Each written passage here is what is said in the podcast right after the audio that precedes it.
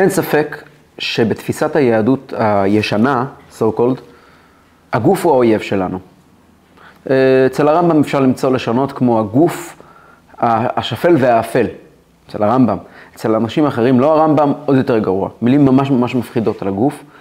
ועד היום, אה, אפשר לומר באופן מאוד מאוד ברור, שהרבה מאוד בני נוער וצעירים שעוזבים את היהדות, עושים את זה קודם כל בגלל איזה סכסוך שיש להם עם הגוף שלהם.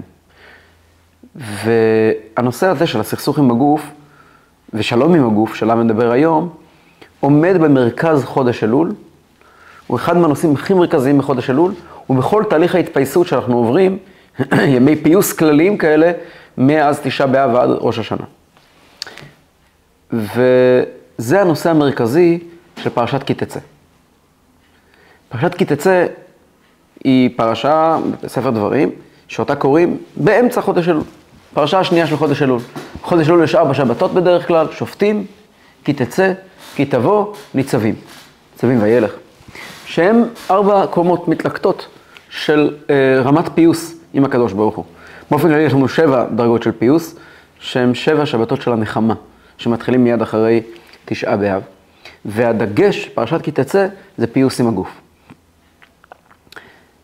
והדבר הזה נמצא כמובן בהפטרה שעוסקת אה, בפיוס, אלו הפטרות של נחמה, ולא פחות מזה בתוך הקריאה, אה, בקריאה, בפרשה עצמה, בקריאה מעמיקה, בעיניים בעל שם טוביות, אפשר לראות עד כמה הקריאה עסוקה כולה בשלום עם הגוף. אז בואו נפתח את זה. אנחנו עדיין נמצאים תחת הרושם של תשעה באב. כל השבתות האלה, כל חודש אלול, כל תשרי, הוא תוצאה של הרגע ההוא שהיה פיצוץ בבית, ואבא אמר לילד, צא מהבית. או הילד החליט, אני יוצא מהבית. מה, מה היה המציאות לא רלוונטי? רלוונטי הרגשות שלנו, כמו בכל סכסוך, ואנחנו מאוד פגועים, וגם הוא מאוד פגוע, ומאז ועד היום אנחנו מצפים, מצפים לנחמה. והנחמה האמיתית היא המשיח. ונחמה היא לא החזרת הדברים לתקנם. דיברנו על זה כבר כמה פעמים. מי, מי שאנחנו נחזור על עיקרי הדברים שוב, אבל מי שצפה בשיעורים הקודמים, בוודאי יראה איך שהשיעור הזה הוא קומה נוספת על דברים שדיברנו בכל המפגשים הקודמים, ושוב, גם מי שלא צפה יכול לצפות רק כעת. אי אפשר להחזיר את הגלגל אחורה. ברגע שקרה מה שקרה, לבוא ולומר, אנחנו יכולים לחזור חזרה לנקודת הפתיחה, אין דבר כזה. אין דבר כזה. קרו דברים, היו דברים, כמו בכל סכסוך. הצורה הנכונה לעבוד מכאן ואילך היא או ללמוד איך לחיות יחד, או לעשות שלום. שלום זה אידיליה. שלום זה לא הכוונה לחזור אחורה, אלא שלום זה ללכת קדימה. להבין כל אחד את המקום של השני, ומתוך כך לדעת להשתלב יחד ולפתוח ערוצים חדשים שלא היו קיימים קודם. דיברנו על השיחה הזאת הכואבת בין האבא לבן, כשהיה מלך בשדה, שהאבא והבן אומרים אחד לשני, אני עליך לא מוכן בחיים לוותר. המילים האלה, אני עליך לא מוכן בחיים לוותר, לא ייאמרו אף פעם לפני הפיצוץ. תמיד ייאמרו אחרי הפיצוץ. הפיצוץ הוא בעצם מי שמביא אותנו למקום של הבנה שאנחנו חייבים לקיים קשר מעמיק יותר, קשר עמוק יותר, ששם יש פחות משמעות למה שקרה ויותר משמעות למי אנחנו. זה מה שנקרא ברית, ברית עולם, ברית קדם. חדש ימינו כקדם, כמו שדיברנו במפגשים הקודמים. פרשת כי תצא כולה עוסקת ביציאה לאיזו מלחמה, והאלמנט הכי הכי בולט בפרשה זה אישה. כל הפרשה כולה מדברת על כל מיני נשים. איך שהפרשה מתחילה זה כי תצא למלחמה וראית בשביה אשת יפת תואר. מיד אחרי זה יש פרשת כי תהיינה לאיש שתי נשים, האחת אהובה והאחת צנועה, וכבר נתעכב דווקא לפרשה הזו. המשך הפרשה עוסק בדיני קידושין ודיני גיטין. כל נושאי האישות, אה, דיני נערה מאורסה, כל דיני האישות נמצאים בפרשת כי תצא. זה המקור בכל התורה כולה לנושא של נשים. גם ההפטרה עוסקת באישה. נקרא הפסוק מההפטרה, כי כאישה עזובה ועצובת רוח קראך אדוני, ואשת נעורים כי תימאס אמר אלוהיך. ההפטרה מדברת על אישה שגם היא, עם ישראל נמשל פה לאישה עזובה ועצובת רוח. אשת נעורים כי תימאס, שנזרקה מהבית ואז הקדוש ברוך אומר, ברגע קטון עזבתיך, וברחמים גדולים אקבצך. בשצף קצף הסתרתי פניי רגע ממך, ובחסד עולם ריחמתיך, אמר גואלך אדוני. מה הסיפור של האישה הזאת? אז כדי להבין טוב את ההפטרה ואת הפרשה ואת כל מה שזה אומר לשלום עם הגוף שלנו, נפתח ונקרא פרשה מתוך, מתוך פרשת כי תצא. זו הפרשה השנייה בפרשה, שהולכת כך. כי תהיינה לאיש שתי נשים, האחת אהובה והאחת שנואה. וילדו לו בנים, האהובה והשנואה. והיה הבן הבכור לשניאה. בפשט, זה חלק מהסיפור. במקרה שהבן הבכור היה לשנואה, אבל בעומק, גם אה, פשטנים כותבים, שיש פה גם אמירה, תדע לך, הבן הבכור יהיה לשנואה. תמיד רואים את זה שהבן הבכור הוא של השנואה, אה, הדוגמה שמביאים לזה בדרך כלל זה מרחל ולאה, שרחל הייתה שנואה, שלאה הייתה שנואה ורחל הייתה אהובה, הבן הבכור היה לה שנואה. אבל זה ברמת הפשט וה, והמוסר, אבל על פי חסידות כבר נבין, יש פה אמירה הרבה יותר אה, משמעותית. והיה ביום הנחילו את בניו, את אשר יהיה לו, לא יוכל לבקר את בן האהובה על פני בן השנואה הבכור. כי את הבכור בן השנואה יכיר לתת לו פי שניים בכל אשר ימצא לו, כי הוא ראשית עונו, לא משפט הבכורה. אז זה נשמע כמו טרגדיה משפחתית, סיפור לפסיכולוג, משפחה מסוכסכת, מסוכסכת, בן אדם חי עם שתי נשים, הן צרות זו לזו, האחת אהובה והאחת שנואה, ומה לעשות, השנואה נולד בן בכור, והוא מעדיף לבקר את בן, השנוא, את, בן ה, את בן האהובה על פני בן השנואה, ואומרת לו התורה, אסור לך לבקר את בן האהובה, אתה חייב לתת בירושה שלך פי שניים, אתה חייב לתת פי שניים לבן הבכור, שהוא בן השנואה. לא בגלל שהוא בן השנואה, אלא בגלל שהוא, בגלל שהוא הבכור. ומה בחייהם? ואם אתה מגדל שני הילדים האלה, אתה חייב לקנות דירות זהות לשני הילדים, אין כזה ציווי בתורה. התורה בכלל לא אומרת לנו מה לקנות לילדים, מה לתת לילדים. יש לנו חובות בסיסיות אה, שאדם חייב, חובת האדם על בנו, ללמדו תורה, להשיאו אישה, להשיתו במים, ללמדו, ללמדו אומנות. אה, יש כל מיני דברים שאבא חייב לבן שלו, הוא חייב את זה לשניהם באופן שווה. אה, האם הוא יכול לתעדף מישהו? יש עצת חז"ל מפורסמת, לעולם אל, אל, ייתן לאדם, אל, אל ייתן אדם לבנו בין הבנים, לא יעדיף אדם בנו בין הבנים, כדי שלא יקרה מה שקרה עם יוסף הצדיק. אבל זאת עצה, זאת לא הלכה. ההלכה אומרת, אדם בהחלט יכול, אם הוא רוצה, יכול לתעדף את אחד הילדים שלו. זה לא נכון, זה לא אנושי, זה לא אתי, אבל זאת, זה מותר, זה מותר, זה בגדר המותר. הרבה פעמים דברים מותרים, יש חסידים היו אומרים שמותר זה המקום שבו הקדוש ברוך הוא אומר לך, אתה יכול להתנהג בצורה שמנתקת אותך ממני, אני מרשה לך. כן, מותר זה לא צריך, אבל זה לא בתחום הדינים. דין אומר, כל זמן שהוא חי, הוא יכול לבקר. אבל ברגע שהוא עוזב את העולם, ברגע שהדברים עוברים ל- להנחיל את אשר יש לו לבניו, פה אסור לו לבקר את בן האהובה על פני בן השנואה, אלא כי את הבכור בן השנואה יכיר לתת לו פי שניים בכל אשר ימצא לו, כי הוא ראשית עונו, לא משפט הבכורה. את הפרשה הזו אפשר לקרוא בכמה רבדים בחסידות, וכל אחד מהרבדים האלה מתקשר עם הרובד האחר. אז נתחיל מהרובד הכי תחתון, מהרובד החיים, מהרובד החיים שלנו. כי תהיינה לי שתי נשים, אומר בעל התניא, לכל יהודי יש שתי נשים. האחת אהובה ואחת שנואה. האהובה זו הנשמה, והשנואה זה הגוף. אהובה היא הנשמה מכיוון שהיא כולנו רוצים להיות טובים. לכולנו יש חלומות. כולנו רוצים להיות משמעותיים ו- ו- ולהצליח במובן הרוחני. אה, זה, זה דבר שהוא לא נותן, הוא לא נותן לו דיון. רוב האנשים, אם לא קרה להם משהו בדרך, רוצים להיות טובים. רק שזה לא הולך להם. והשנואה זאת הנקצית הזאת, שפשוט מעצבנת כל הזמן, וזה הגוף. שמגיע ואומר את שלו. מגיע ואומר, אני גוף, אני, יש לי דרישות ויש לי תביעות, ואם אתה רוצ, לא רוצה או לא רוצה, אתה שוב ושוב תחזור אליי, אני הבסיס שלך, אני אשתך, ואתה תקוע איתי, ותלמד לחיות עם זה, או אל תלמד לחיות עם זה.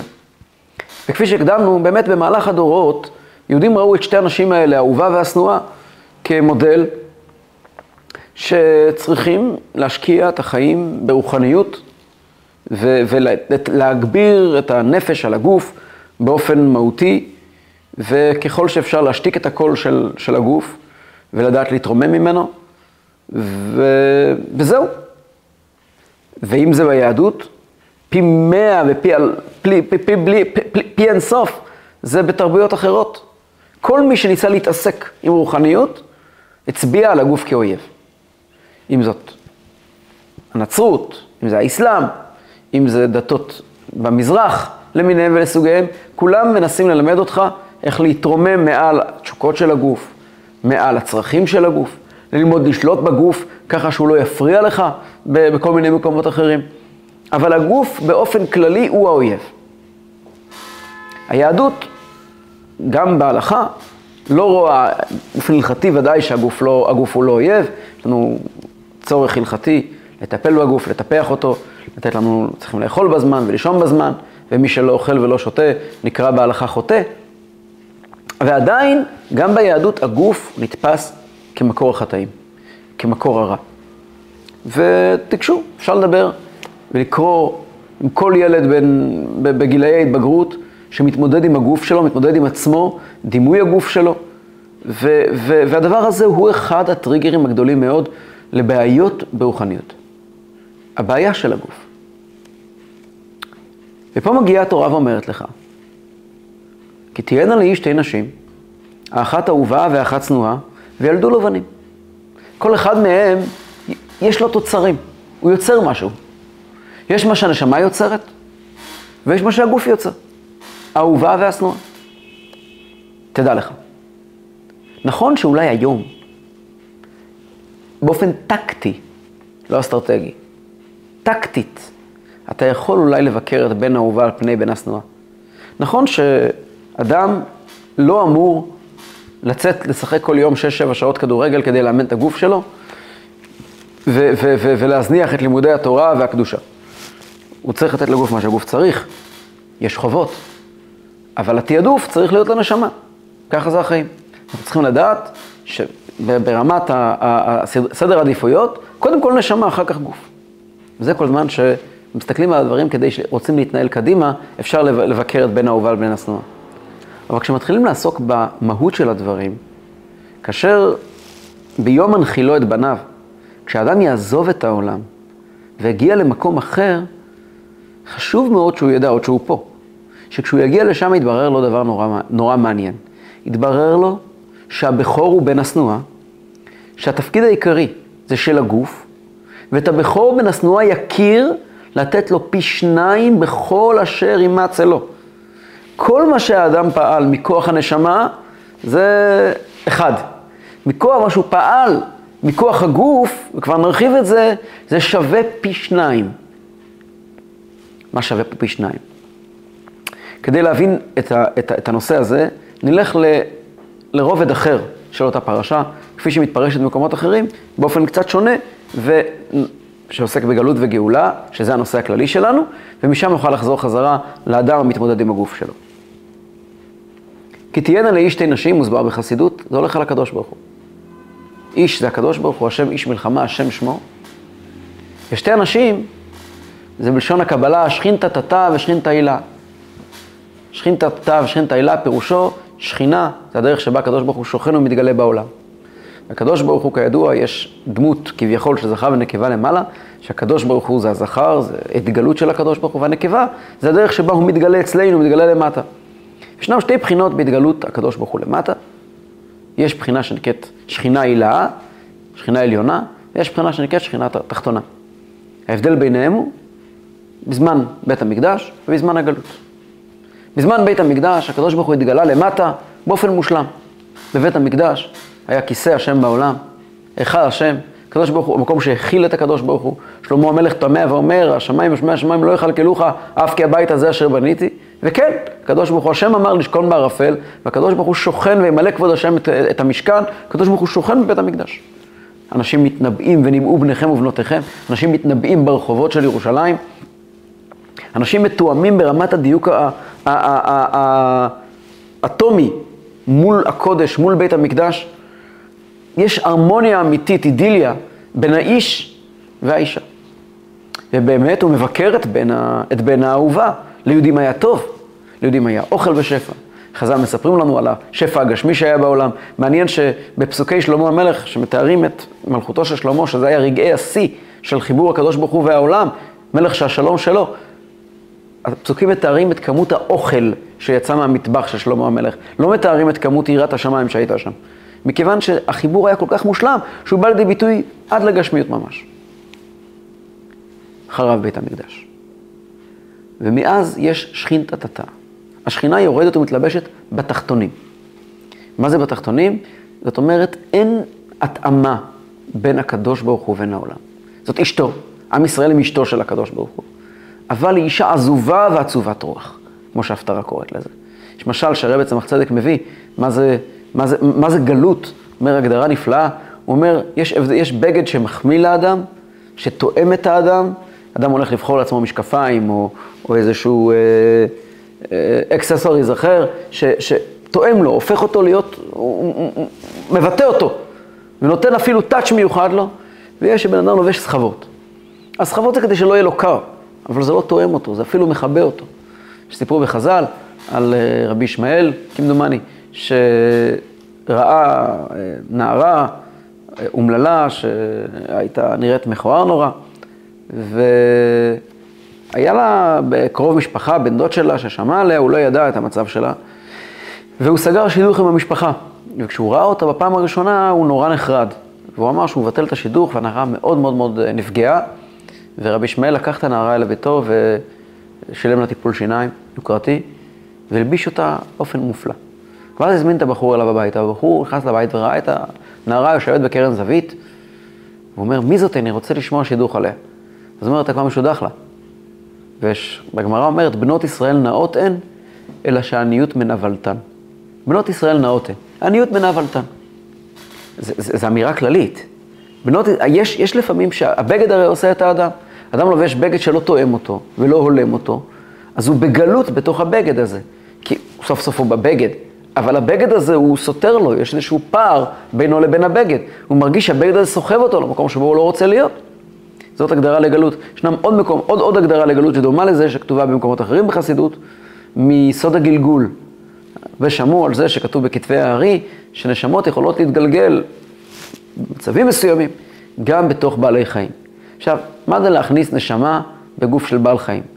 אין לזה שום משמעות. זה כמו לקחת uh, כרטיס זיכרון שמיועד ל... לכמו, לכמו, זה כמו uh, ל, ל, uh,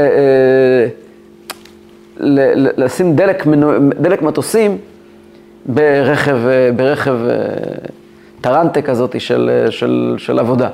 זה, זה יכול לעבוד, אבל, אבל זה לא זה, זה לא מיועד לשם.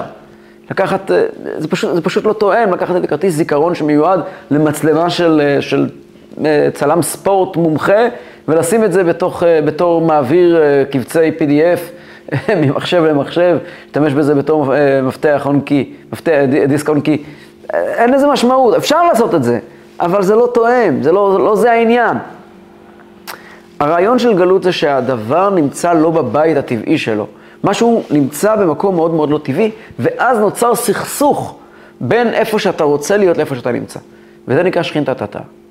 שהקדוש ברוך הוא נמצא, הקדוש ברוך הוא שוכן, שוכן איתם בתוך תומותם. הקדוש ברוך הוא נמצא איתנו בכל מקום.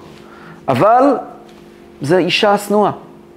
זה, זה, זה לא המקום שלו. זה לא comfortable, זה לא נעים לו, וזה לא מבטא אותו. אבל זה אומרת לנו התורה. כי תהיינה לאיש שתי נשים, האחת אהובה ואחת שנואה. וילדו לו בנים, האהובה והשנואה. יש בנים שנולדים מבית המקדש, ויש בנים שנולדו לעם ישראל מהגלות, תוצרי הגלות. יש חז"ל מופלא ביותר, לא הייתי מאמין שקיים כזה חז"ל, אלמלא ראיתי במו עיניי. חז"ל אומרים כך, כי רבים בני שוממה מבני בעולה, פסוק בספר ישעיהו, בהפטרה שלנו. צדיקים העמידה לי בחורבנה יותר מצדיקים שהעמידה לי בבניינה. הילדים של הגלות הם מיוחדים. הם יותר יפים מהילדים של הגאולה. אם אנחנו נסתכל על התוצרים, עם כל הנביאים ועם כל האנשים המופלאים שפעלו בזמן בית המקדש, אם נשווה אותם לצדיקים שנוצרו בזמן הגלות, כי רבים בני שוממה, שוממה זאת האישה העזובה ועצובת רוח, מבני בעולה זאת האישה היפה והטובה, אמר אלוקייך. למה?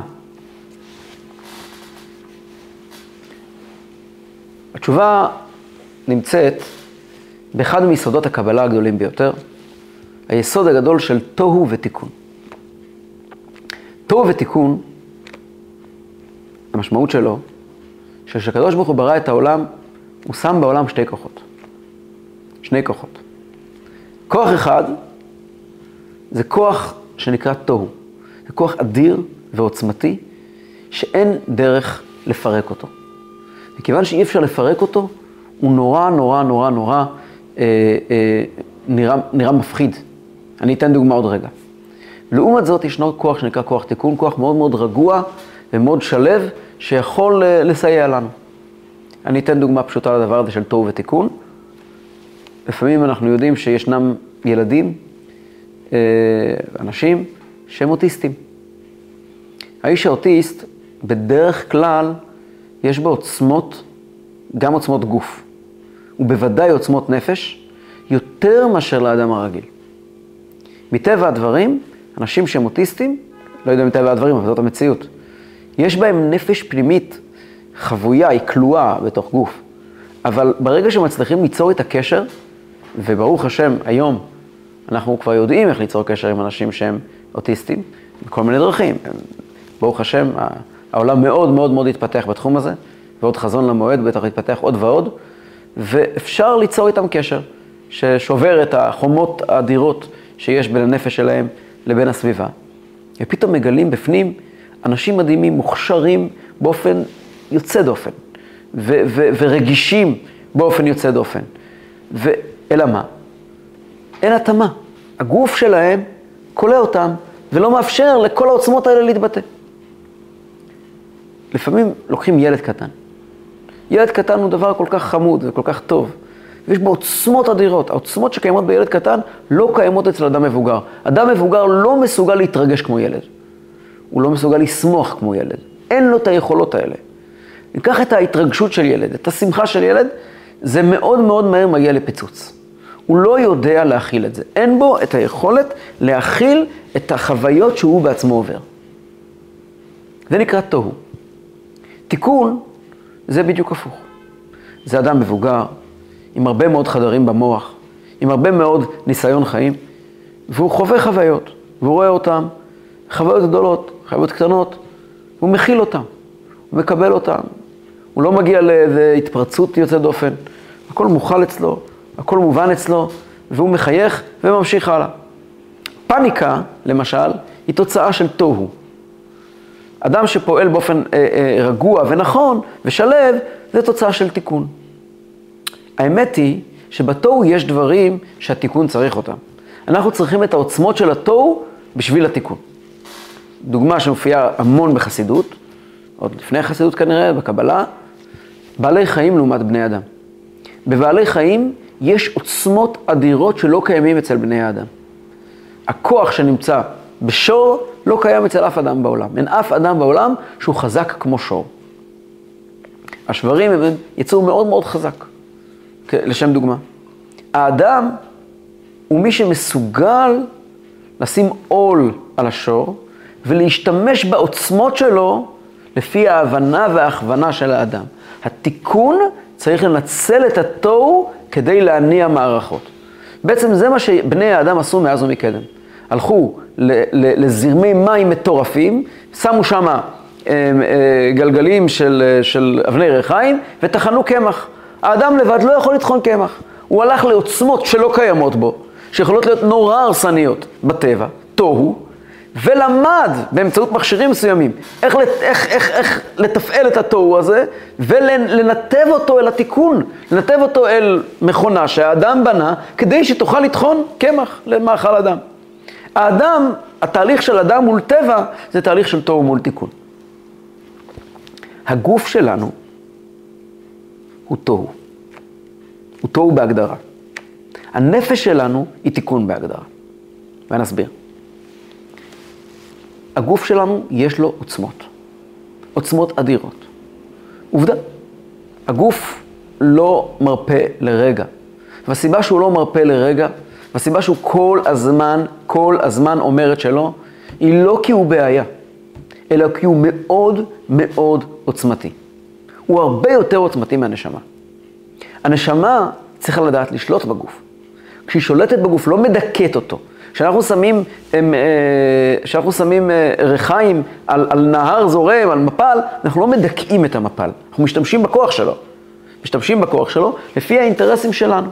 התפקיד של הנשמה הוא לקחת את הגוף ולהשתמש בו בצורה נכונה לאינטרסים של הנשמה. בעומק יותר, אנחנו יודעים שהנשמה ירדה לגוף כדי לתקן את הגוף, לא כדי לתקן את הנשמה. אם הנשמה ירדה לגוף כדי לתקן את הגוף, המסקנה היא שהגוף חשוב יותר מהנשמה. הרי הנשמה היא, ה... הרי הנושא זה הגוף, והאמצעי זה הנשמה. אם הנשמה היא רק אמצעי, זאת אומרת שהגוף יותר חשוב ממנה. אם הגוף יותר חשוב ממנה, הנשמה כולה הגיעה פה רק כדי לסייע לגוף להגיע לה, להישגים שלו, זאת אומרת שהגוף חשוב יותר מהנשמה. כי את הבכור בן השנואה יכיר לתת לו פי שניים. הבעל שם טוב הקדוש, שבשבוע הבא חי באלול, זה יום ההולדת שלו, הביא לעולם בשורה חדשה, את בשורת הגאולה. הגאולה היא לא המצב שבו הנשמה תשלוט בעולם. בגאולה זה לא הזמן שבו הרוחניות תפרח ותשגשג. לא זו הגאולה. הגאולה, כמו שהבר שם טוב לימד, זה היום שבו העולם יענה אמן. לא רק יענה אמן, אלא יאמר וייצור ויפעל. אנחנו מייחלים לבניין בית המקדש. בית המקדש זה מקום פיזי, זה מקום גשמי. זה, אולי יבוא אדם ויטען, בזמן הגלות אני יכול להתפלל, בזמן בית המקדש, לעתיד לבוא, תפילה לא תהיה הדבר העיקרי. הדבר העיקרי יהיה התעסקות מאוד פיזית עם קורבנות, בתוך בית פיזי.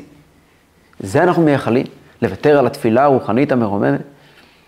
אבל המהות של הגאולה, משיח הוא עני ורוכב על חמור. חמור זה חומריות, חומריות הגוף. התפקיד של הכל, התכלית של הכל זה שהעולם, וימלא כבוד השם את כל, שהעולם הזה, הוא, הוא יבטא את הקדוש ברוך הוא. אנחנו מתפללים על זה כל יום, שלוש פעמים ביום.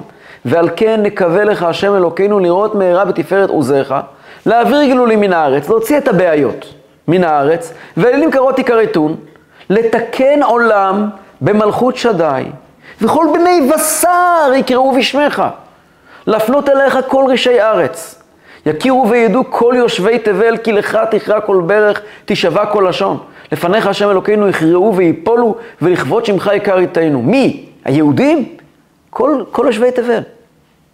ויקבלו כולם עליהם את עול מלכותך, ותמלוך עליהם מהרה לעולם ועד, לא בשמיים, לעולם ועד. כי המלכות שלך היא, ולעולמי עד תמלוך בכבוד. וכתוב בתורתך, השם ימלוך לעולם ועד. לעולם ועד לא הכוונה רק forever and ever. לעולם ועד הכוונה פה, לעולם ועד, כאן ממש. ונאמר, והיה השם למלך על כל הארץ. ביום ההוא יהיה השם אחד ושמו אחד. השם אחד זה, זה הרוחני, ושמו אחד זה הגשמי. כל חלום הגאולה, שהשיא שלו זה ראש השנה, שאליו אנחנו הולכים, שבאותו יום אנחנו מגיעים ומתפללים ומתחננים במשך 48 שעות, שהקדוש ברוך הוא ימלוך על העולם כולו בכבודו. זו בקשה שהגשמי, החומרי, יהיה המרכז, והרוחני הוא רק אמצעי לגלות לגשמי את הסוד שלו. ולכן ביום הנחילו את בניו את אשר יהיה לו, האדם מוכרח לדעת שבסופו של יום, גם אם כעת, טקטית, אני צריך לתת דגש למש... על הנשמה, וזו הטקטיקה. אסטרטגית, ביום הנחילו את בניו, בן האהובה, כלומר, אותם שעות של עונג, של לימוד תורה וקיום מצוות, יקבלו רק חלק אחד, את החלק של הנשמה. בן השנואה הוא הבכור, והוא יקבל פי שניים. מה זה פי שניים? פסוקי הגאולה בפרשת בחוקותיי נאמר, והולך אתכם קוממיות. מה זה קוממיות? קוממיות, אומרים חז"ל, שתי קומות. האדם הראשון היה קומה, וכשמשיח יבוא יהיה שתי קומות. קומה זה אדם. שתי קומות זה אדם כפול. האדם זה הנשמה. הנשמה ירדה למטה ויצרה אדם נוסף. היא לקחה את הגוף והפכה אותו לבן אדם. והולך אתכם קוממיות, הקוממיות היא שהאדם מסוגל ללכת עם שני חלקי האדם שלו. זה החלום הגדול. והחלום הזה יש לו משמעות כבר היום. זה לא רק חלום על העתיד. מאז שבעל שם טוב, באמת עד שבעל שם טוב הגיע, באמת באמת אנשים לא התעסקו עם זה. אבל מאז שהבעל שם טוב הגיע, הבעל שם טוב הגיע ואמר, הגוף הוא לא אויב. הוא לא אויב. הדרך להגיע לקדוש ברוך הוא לא על ידי דיכוי הגוף, אלא על ידי ניהול נכון שלו, ארגון שלו. האוכל הטוב הוא לא אויב, ו- ולשבת יחד כמה חברים, כמו שהבעל שם טוב לימד, לנגן כמה שירים יחד, לאכול, לאכול יחד, זה, זה, זה, זה דרך בעבודת השם. המוזיקה היא כלי בעבודת השם. האסתטיקה זה כלי בעבודת השם, זה לא נגדנו, זה שלנו, הפוך. כל הרוחניות באה לתת ולסדר את הגשמיות שתהיה על פי הרוחניות. אותו דבר בנוגע לגלות וגאולה. בזמן בית המקדש, הקדוש ברוך הוא היה נוכח. מה שקרה בגלות, זה שאנחנו הפכנו להיות נוכחים. אנחנו בני שוממה, או, או אישה עזובה ועצובת רוח, הבגד הלא תואם. אנחנו הפכנו להיות הבגד הלא תואם של הקדוש ברוך הוא. הגלות הפכה אותנו למשהו שהוא, היהודי הגלותי, שזה אנחנו, כי משיח עדיין לא הגיע, הוא אדם שלא מבטא את האלוקות, אבל הוא כן מבטא את עצמו. והתהליך של הגלות מלמד אותנו להפוך בעצמנו להיות משמעותיים בקשר הזה עם הקדוש ברוך הוא. שימו לב לפסוק שחותם את ההפטרה, שבעצם אומר את כל הנקודה שלה. כך נאמר: כי יערים ימושו, והגבעות תמותנה, וחסדי מאיתך לא ימוש, וברית שלומי לא תמות, אמר מרחמך אדוני. מה פירוש הפסוק הזה? מוסבר בחסידות. הערים ימושו.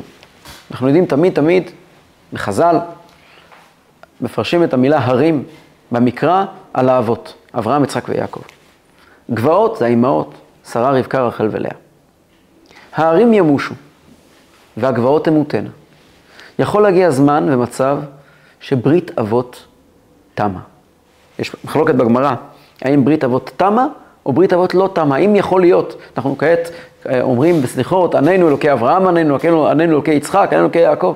האם יכול להיות שנגמר? האם יכול להיות שברית אבות תמה? מחלוקת בגמרא. האם ברית אבות תמה או ברית אבות לא תמה? מה המשמעות של המחלוקת הזו? ברית אבות פירושו, האם אנחנו תואמים לאבות? האם אנחנו באמת בני אברהם, יצחק ויעקב? האם אפשר לזהות בנו את אברהם, יצחק ויעקב? דעה אחת אומרת, ברית אבות לא תמה. בכל יהודי תמיד אפשר לזהות את זה שהוא יהודי. הנפש שלו היא נפש אלוקית, אפשר לזהות בו את, את אברהם, יצחק ויעקב. אבל ישנה דעה נוספת, ברית אבות תמה. מה זה אומר ברית אבות תמה? מי יכול להיות מתאים לאברהם, יצחק ויעקב? האישה הטובה. זמן הבית, כאשר אנשים מתנהגים, אנשים רוחניים, מתנהגים בצורה שמתאימה לאברהם, יצחק ויעקב, אז אברהם, יצחק ויעקב מלובשים בבגד הזה באופן מושלם, אבל אנחנו הרי לבושי סחבות. אז נכון, יש בפנים איזה זכר לאברהם, יצחק ויעקב, אבל ברית אבות קיימת כאן. הרי האדם הזה הוא, איך אתה יכול לקשור אותו איתם? וזה הפירוש ברית אבות תמה. אומר לנו הנביא, כעת שאנחנו מתיישבים לשיחת הפיוס, בחודש אלול, עכשיו אנחנו מדברים על גלות, אני רוצה לתת לכם נחמה. שים לב, נחמה פירושו להסביר לכם את פשר הגלות. להסביר למה יכול להיות שכל זה היה שווה. למה כל זה היה שווה? כי הערים ימושו, והגבעות תמותנה. יבוא יהודי שלא תוכל לראות עליו שהוא בן אברהם, יצחק ויעקב. לא תוכל לשמוע עליו שהוא בן שרה, רבקה, רחל ולאה. וחסדי מימך לא ימוש, מאיתך לא ימוש, וברית שלומי לא תמות, אמר מרחמך השם. הקדוש ברוך הוא לא יעזוב את היהודי הזה. למה? אמר מרחמך השם. פה צריכים לפתוח את סוגיית הרחמים. כשנשמה יורדת למטה, לעולם הזה, היא נשלחת לעולם הזה כדי לחולל בעולם שינוי. בעולם זה קודם כל בגוף, ומשם למעגל הקרוב של כל המקומות שבה איתם במגע, ומשם במעגלים מתפשטים לעולם כולו. הנשמה יורדת לעולם הזה כמו חללית חקר שנשלחת לחלל כדי לפעול שם שינויים. יש עדיין את הזמן שהחללית לא התנתקה מבסיס השיגור. זה ברית אבות לא תמה. היא מחוברת בחוט משולש, החוט המשולש לא במהרה ינתק, של אברהם, יצחק ויעקב. אלו אנשים שירדו לפעול ולעשות ולחולל שינוי ולא התנתקו מהמקום. אבל אז, החללית הגיעה לשטח, וניתקה את הקשר עם המקור, כדי לפעול. והנה פתאום יוסטון, יש לנו אותות, הגיעו לנו אותות מהמאדים, קיבלנו בחזרה פידבק. קיבלנו בחזרה, המקום מתחיל לשדר אלינו בחזרה, נכון? אנחנו כבר הפסקנו, הכבל, הקשר הישיר מכאן לשם הפסיק, אבל פתאום התחיל להגיע אותות חוזרים. האותות החוזרים האלה מלמדים שבמקום שם, אותו מקום רחוק, יצרו קשר איתנו. הקשר הזה אומר שאנחנו בעצם מחוברים, לא רק כי אני זרקתי לשם החוט, אלא כי משם שלחו לי חוט חוזר. לחוט החוזר קוראים רחמים. רחמים זה הזדהות. אנחנו מרחמים על אדם שאנחנו מזדהים איתו. אף אחד לא מרחם על חתולה שמחטטת בפחים. רחמים תמיד יהיה מתוך הזדהות. אנחנו מרחמים יותר על אדם שאנחנו מכירים, מרחמים יותר על ילדים קטנים, כן, גם לנו יש ילדים קטנים, אנחנו מרגישים הזדהות. הרחמים הם קשר של הקדוש ברוך הוא איתנו, לא מתוך מקום של, של, של, שאנחנו מגלים אותו, אלא מתוך מקום שהוא מזדהה איתנו. אנחנו אומרים בתפילה כל יום, אבינו אב הרחמן, המרחם, רחם נא עלינו. רחם נא עלינו פירושו, תסתכל עלינו ותזהה בנו אותך. וגם הוא מבקש מאיתנו, תרחמו עליי. אנחנו אומרים בפסוקים, וישוב אל השם וירחמהו. אומר בעל התניא, אנחנו צריכים לרחם על השם. מה זה לרחם על השם? לרחם על השם פירושו שאנחנו מזדהים עם הקדוש ברוך הוא. אנחנו מזדהים עם הסיפור של הנשמה אשר ירדה למטה לשליחות וכאילו עבדה כאן, ואנחנו רוצים לחדש את הקשר. הרצון הזה לחדש את הקשר, זה אחרי שברית אבות תמה. וזה קורה רק מהפידבק, מהחזרה, מהשיבה, קוראים לזה תשובה. זאת התשובה שאנחנו עונים. הוא שלח אותנו כדי שנענה לו תשובה. התשובה הזאת מגיעה מבן השנואה, לא מבן האהובה. בזמן הבית בני ישראל לא החזירו תשובה. הוא שלח אותם לגלות, הוא שלח אותם לעולם הזה. אמר להם להקריב קורבנות, הקריבו קורבנות. הקדוש ברוך הוא שוכן בבית המקדש. על, על, על, על, על המזבח יוקדת אש בצורת ארי בבית ראשון, בצורת כלב בבית שני. הקדוש ברוך הוא ממלא את העולם. הכל מדויק, אישה אהובה. ברגע שהחבל ניתק ויצאנו לגלות, אנחנו מתחילים לשדר אותות חזרה. האותות חזרה האלה נקראים רחמים. וזה נקרא תשובה. תשובה פירושו היכולת של האדם לא רק לחיות חיי נשמה, אלא למצוא את עצמו בתוך העולם, עם הגוף ואתגרי הגוף, ולומר, אני פה, ואני שייך. הקול החלש הזה שעולה מלמטה למעלה, מהגוף השפל והאפל, כמו שקרא, כמו שקרא לו הרמב"ם, אל הקדוש ברוך הוא ואומר, ריבונו של עולם, אני איתך, לא למרות הגוף, אלא עם הגוף. אני, אני, אני, אני יוצא לעבודה ואני אני, אני רוצה לעבוד איתך. אני רוצה לעבוד איתך עם הגוף שלי, עם, עם, עם היכולות שלי, עם, עם, עם, עם הדברים שאני טוב בהם. אני טוב בלצייר ציורים, אני רוצה לצייר לך ציור. אני טוב בלשיר שירים, אני רוצה לשיר לך שיר. אני לא הולך למחוק את עולם הזמרה, ולא את עולם הציור. הפוך, הפוך. אני הולך לקחת את הכישרונות שלי, ואת היכולות שלי, ואת כל הדברים שהגוף מושך אותי אליהם, ומשם לבנות לך כיסא. אולי כיסא מנייר, אולי כיסא רעוע, אבל זה כיסא שאני בניתי. אני הילד שלך, בן השנואה. ואז מתברר שאת הבכור בן השנואה יכיר לתת לו פי שניים. בכל אשר ימצא לו, כי הוא ראשית עונו, לא משפט הבכורה. הוא המטרה של כל הסיפור הגדול הזה, שבן השנואה יחזיר קול, שהאדם עם הגוף שלו יחזיר קול. ואם ננסה להתכנס אל שורות יותר פשוטות. כשאנחנו מתמודדים עם החיים שלנו, עם הרצונות שלנו. היה יהודי, קראו לו אלי ליפסקר, בחורצ'יק ישראלי, שנסע לניו יורק ללמוד בישיבה של הרבי. ופתאום תפסו שהוא בורח מהלימודים, והולך ללמוד בשקט אצל מוזיקה במנהטן. יש ישיבה, יש סדרי לימוד, והבחורצ'יק הזה בורח מסדרי הלימוד והולך ללמוד מוזיקה. נכנסה הנהלת הישיבה, סיפרה את זה לרבי. הרבי שמע את הדברים, ואמר כנראה שהצורך שלו במוזיקה מאוד מאוד מאוד חזק. הרי אין לו כסף. בחור ישראלי הגיע לכאן, הוא פשוט זקוק לזה. אני מציע שאנחנו נשלם לו את הלימודים. והבחור הזה, אלי ליפסקר, הפך להיות מי שהתחיל את מהפכת המוזיקה החסידית. הוא גילה את אברהם פריד, למשל, וחינך אותו. הוא, הוא, הוא, הוא, הוא, הוא העמיד דורות של, של מקהלות ילדים. הרבי הגיע ואמר, הוא זקוק לזה, הגוף שלו צועק את זה כל כך חזק, בואו ניתן לו את זה. הוא צריך את זה, ניתן לו את זה, כי משם אנחנו נקבל, בין השנואה הזה יחזיר לנו פי שניים. וזאת הבנה שאנחנו חייבים לחיות אותה, ולדעת, אם יש לנו משהו שאנחנו טובים בו, זה לא נגדנו, זה לטובתנו.